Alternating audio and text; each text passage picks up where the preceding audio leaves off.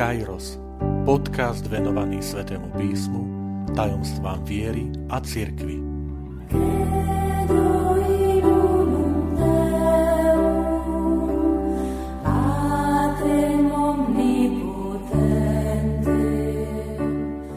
Trinásta časť. Ako čítať a rozumieť Sveté písmo. Vitajte pri počúvaní tohto podcastu – Volám sa František Trstenský, som katolícky kňaz, farár v Kešmarku a prednášam sväté písmo na Teologickom inštitúte v Spišskom podradí. V nedelu 24. januára budeme v katolíckej cirkvi sláviť nedelu Božieho slova.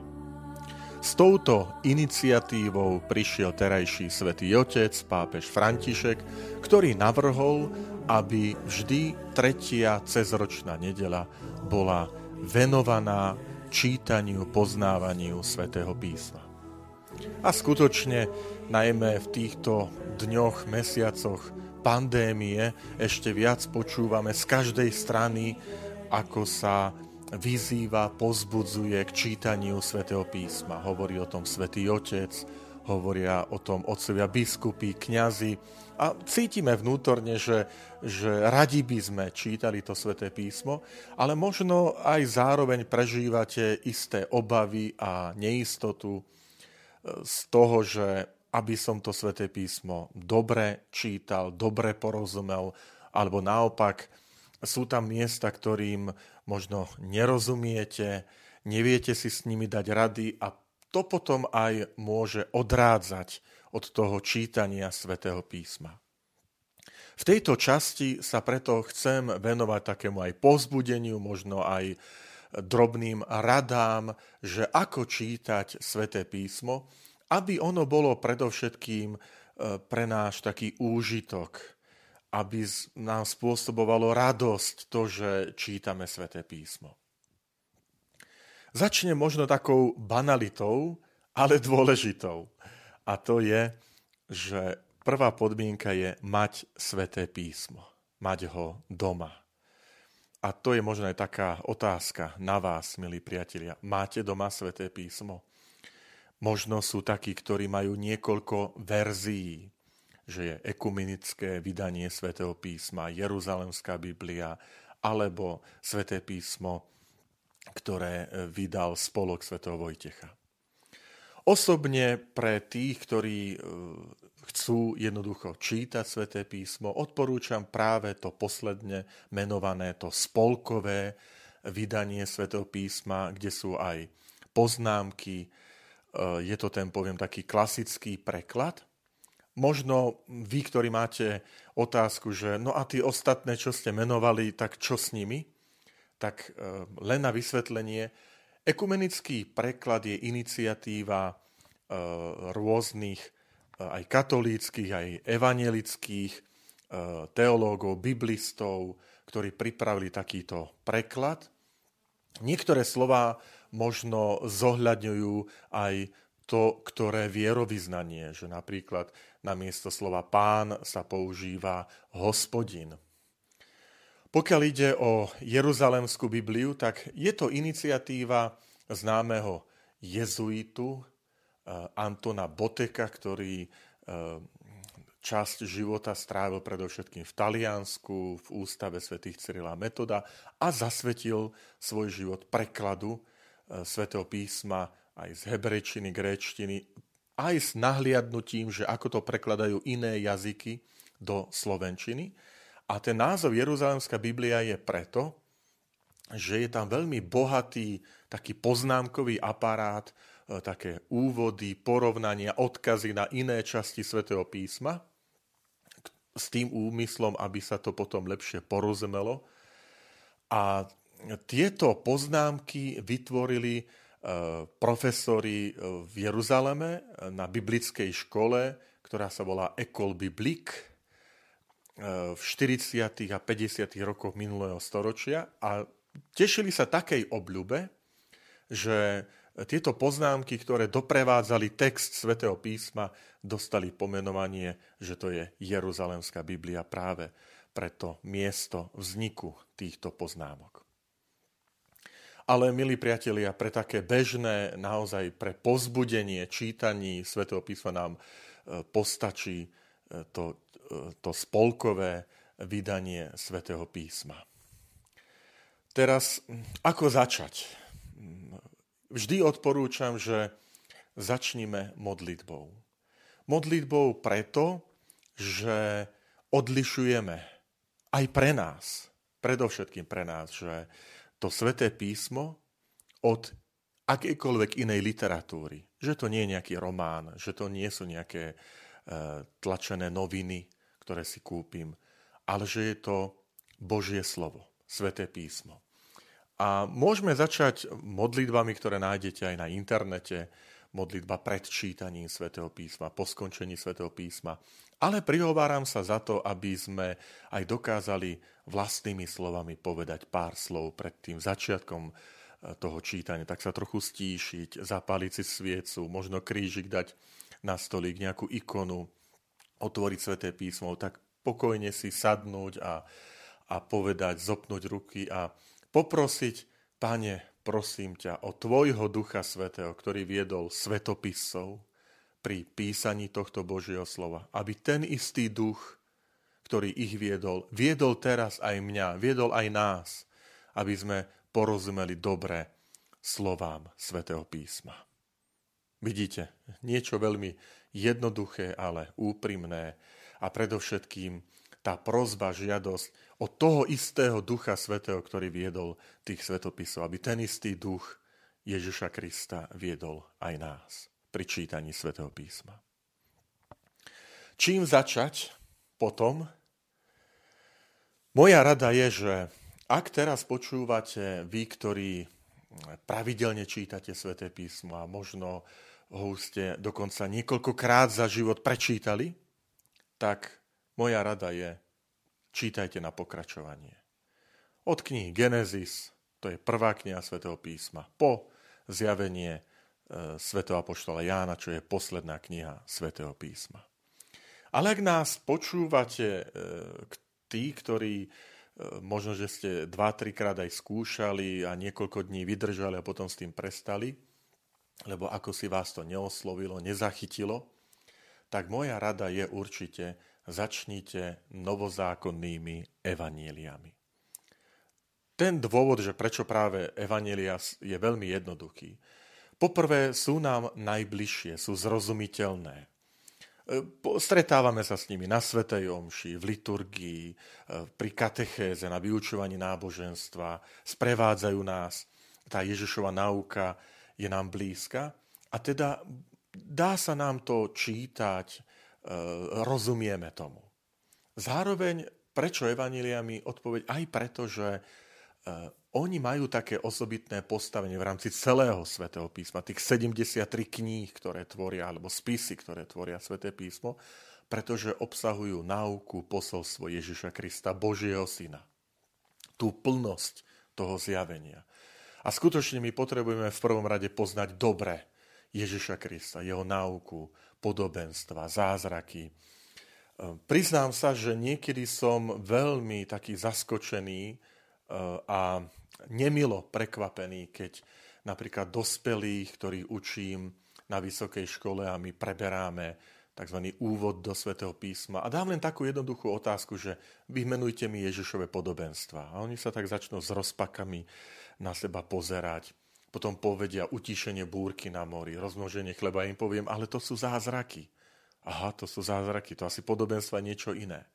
Áno, podobenstva sú niečo iné, a spomeniem rozsievača, marotratný syn, milostredný Samaritán, múdre, nemúdre panny. A som prekvapený, že keď im poviem, tak vymenujte mi aspoň 5, 7 tých podobenstiev, že prečo tak veľa, že či by jedno nestačilo.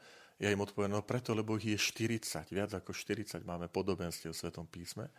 A že aspoň trošku, veď ich dennodenne možno počúvate, alebo roky chodievame do kostola, máme ich napočúvané a zrazu zistíme, že, že si to nepamätáme, že nie sme takí pozorní poslucháči. A potom aj tie ďalšie, aj také vedomosti, ktoré patria k takej základnej výbave nielen kresťana, ale k takému kultúrnemu pohľadu, prejavu človeka, kde sa Ježiš narodil, za akých okolností, ktorý to bol ten rímsky cisár, keď v tej dobe Ježiš sa narodil, e, kde sa dal pokrsiť, ako sa volala rieka, lebo viete, už som počul názvy, že to bol Níl, dokonca Volga. A niekedy je toto úsmevné, čo, čo hovorím, ale niekedy je to zahambujúce. Keď my, veriaci, ktorí dennodenne sa modlievame a nedelu čo nedelu chodívame za bežných okolností do kostola, máme takéto medzery zo života Ježiša Krista. Že ťažko potom budovať ten vzťah s niekým, koho nepoznám. Koho neviem nauku, jeho slova. Takže preto vám veľmi odporúčam, začnite čítať Evanielia. Máme štyri Evanielia, Marek, Matúš, Lukáš, Ján. A moja rada je, začnite od začiatku. Pekne, kapitolu po kapitole. Celé Evangelium. Nepreskakujte z jednej knižky do druhej keď sa ma pýtajú, že prečo, prečo nepreskakovať, že raz a raz tak moja odpoveď je, veď to máte ako inú knihu, že ako to tiež prečítate dva riadky od tej a potom otvoríte inú knihu a, a zase inú knihu, alebo začnete pozerať nejaký seriál a pozriete 3 minúty, potom prepnete 2 minúty, potom zase 2 minúty. Lebo aj tá kniha, to evanilium má, svoj, má svoju štruktúru, má svoj vývoj, vývin toho deja, tú dejovú líniu, ktorú vyskladal ten svetopisec. A on to takto odovzdáva. Preto moja rada je, čítajte na pokračovanie. Povedzte si, dobre, otvorím, začnem prvej Matúšovu evaninu, prečítam si ho od prvej po tú poslednú 28. kapitolu, potom Marka, Lukáša, Jána. V žiadnom prípade nech to nie sú preteky. Nemusí byť predsa že kapitola denne. Môže, samozrejme, ale vyhradte si toľko času, koľko zvládnete. Viete, ak ste rodičia, manželia, aktívni, máte deti, prácu, zamestnanie a teraz dať si predsavzatie, že ale hodinu budem čítať Sveté písmo. No nebudete, lebo sú tie povinnosti. Ale 15-20 minút denne by sa dalo zvládnuť. Alebo ako rodina si sadneme a popočúvame a prečítame si to a na pokračovanie. Možno sa k tomu aj vrátiť, porozprávať, o čom to bolo, čo som si to prečítal, a, aké, a čo ma oslovilo, možno verš, možno len slovíčko z toho, ktorého e, príbehu, udalosti. A to si tak uchovávať vo svojom srdci, vrátiť sa k tomu. Takto, keď prejdeme všetky štyri evanelia, získame taký prvý pohľad, lebo niektoré veci možno aj zabudneme a, a je dobre sa k ním znova vrátiť a pripomenúť si ich. Nebojte sa tu, tu vaše sveté písmo aj možno aj popočiarkovať. Alebo mať zošit a tam si vypísať možno niektoré, niektoré myšlienky, verše. Aj s dátumom, že kedy ste to prečítali a ktorá myšlienka vás vtedy práve oslovila. Že môžeme si aj takto pomáhať. Mne veľmi pomohlo, keď som bol stredoškolák, pri tom čítaní svätého písma, kňaz, ktorý mi vysvetlil, že musím aj vnímať to, že sväté písmo je Biblia, je to Božie slovo a preto tá modlitba na začiatok. Že to je Boh, ktorý viedol tých svetopisov, on im vnúkol, aby napísali tie slova, ktoré on chcel, aby tam boli. My to povieme tým cudzím slovom, že ich inšpiroval, že to je inšpirácia, inšpirované sväté písmo. Ale za tým nestojí nejaký ľudský motív, ľudská pohnútka, zalúbenosť alebo čosi. Ale že Boh, Boh je ten, ktorý je tým hýbateľom, ktorý pohol. Tak je to Božie slovo, ale dôležitá vec, ono je zapísané ľudským spôsobom. To človek zapísal. Aj človek je skutočný autor, alebo sú autory, lebo ich je niekoľko desiatok toho svetého písma, teda a autorov, ktorí zapísali. A preto, keďže je to ľudskou rečou, tak tam nájdeme tie spôsoby vyjadrovania, ktoré sú blízke ľudskej reči. Nájdeme tam podobenstva, zázraky, hymny, listy, legendy, mýty, kroniky, žálmy, piesne, príslovia a tak ďalej. Hej, môžeme pokračovať, keď hovoríme o celej Biblii. To znamená, ten, ktorý svetopisec, aké má nadanie, aké má vlohy a v ktorej dobe žil, spôsobom myslenia, jazyka, tak sa vyjadril. Nech nás to neprekvapí. Práve naopak, že Boh chcel byť zrozumiteľný. Boh sa znížil tak, aby ho človek rozumel a preto pohol srdcia mysle tých svetopisov, aby písali to, čo on chcel, aby tam bolo zachytené, ale zároveň, aby to písali svojím spôsobom, svojou, svojim štýlom vyjadrovania. Ak má niekto nadanie na poéziu, tak, tak to sú tie žalmy, to sú tie piesne, hymny. Ak má niekto nadanie na isté skúmanie historických práv, tak ide do, to sú tie kroniky, to sú tie historické rozprávania. Takže my tam nájdeme aj tú pečať toho ľudského autora, že, že tým štýlom, tým spôsobom, ktorý mu je vlastný. A preto je dôležité aj spoznávať to prostredie, spoznávať dobu, v ktorej ten, ktorý autor žil. A to je ďalšia moja rada, že pred každým čítaním tej ktorej knihy svätého písma si prečítajte úvod do tej knihy. Lebo tam sa dozviete, e, kto je autor, v akej dobe žil, e, ako je to zostavené to dielo, aké dôrazy kládol, čo je obsahom tej knihy. Že tak sa trošku oboznámim o tom diele, že viem, do čoho vstupujem, čo idem práve čítať, že ma to tak sprevádza. A potom si všímam aj tie poznámky počiarov, ktoré mi ozrejmujú niektoré, niektoré tie možno ťažšie výrazy alebo niektoré zvyky tej doby. Čím lepšie poznáme, milí priatelia, ten svet autora, dobu, v ktorej žil, spôsob vyjadrovania, tým samozrejme lepšie rozumiem aj tomu textu. Čo robiť však, keď nerozumiem všetkému? Platí tu taká staroveká zásada múdra, že sveté písmo sa vysvetľuje svetým písmom. To znamená, že niekedy iný text svetého písma, iná kniha svetého písma mi pomôže objasniť, porozumieť inú časť svetého písma, ktorú práve možno teraz čítam. Tým vás chcem pozbudiť, že nedajme sa odradiť, keď nie hneď všetkému rozumieme. Lebo možno o, o týždeň, o dva, tri týždne budem čítať inú časť Svetého písma a tam si spomeniem, aha, pred dvoma, troma týždňami som čítal niečo, čo som nerozumel, ale teraz to už rozumiem, lebo tu, tu to mám objasnené. Môj pán profesor, ktorý nás učil gréčtinu v Jeruzaleme na františkanskej biblickej škole, tak on nám takú hovoril zásadu pri štúdiu jazykov. V taliančine nám to hovoril, že più si legge, più si impara. Že čím viac sa číta, tým viac sa naučí. A teda nám odporúčal pri štúdiu jazykov, že dobre čítať, hej, e, byť v kontakte s tým jazykom, aby sa nám to tak dostalo aj do očí, aj do uší a postupne potom aj do mysle. A ja to chcem aplikovať aj na Sveté písmo že ak na začiatku ten prvý, druhý deň, prvý, druhý týždeň je tam to tak ťažšie, nie všetkému rozumieme, nebojme sa toho.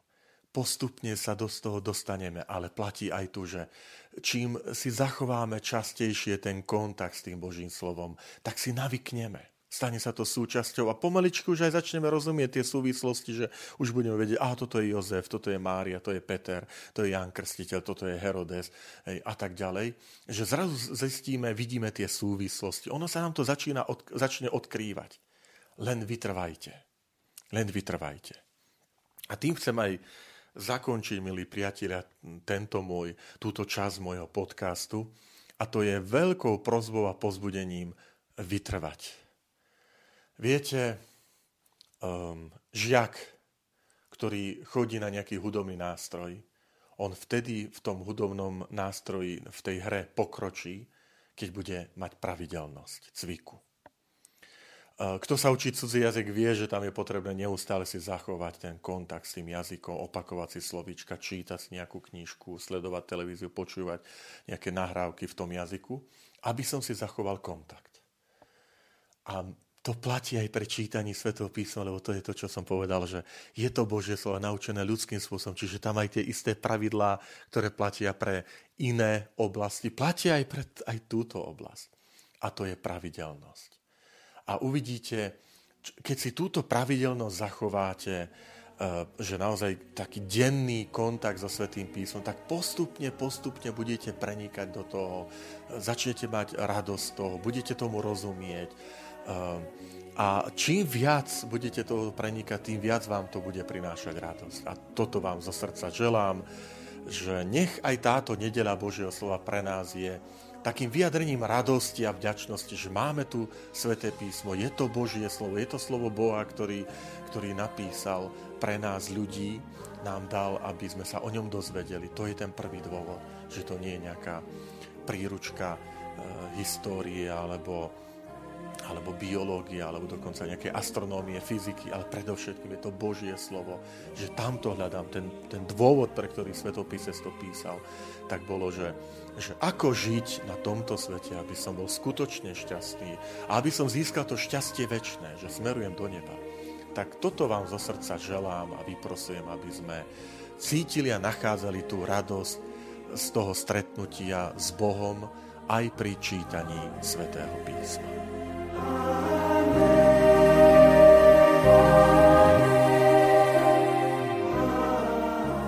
Ďakujem, že ste počúvali tento podcast. Teším sa na ďalšie stretnutie s vami. Sledujte naše aktivity na web stránke farnosti Kežmarok www.fara.kezmarok.sk alebo na Facebooku farnosti Kežmarok.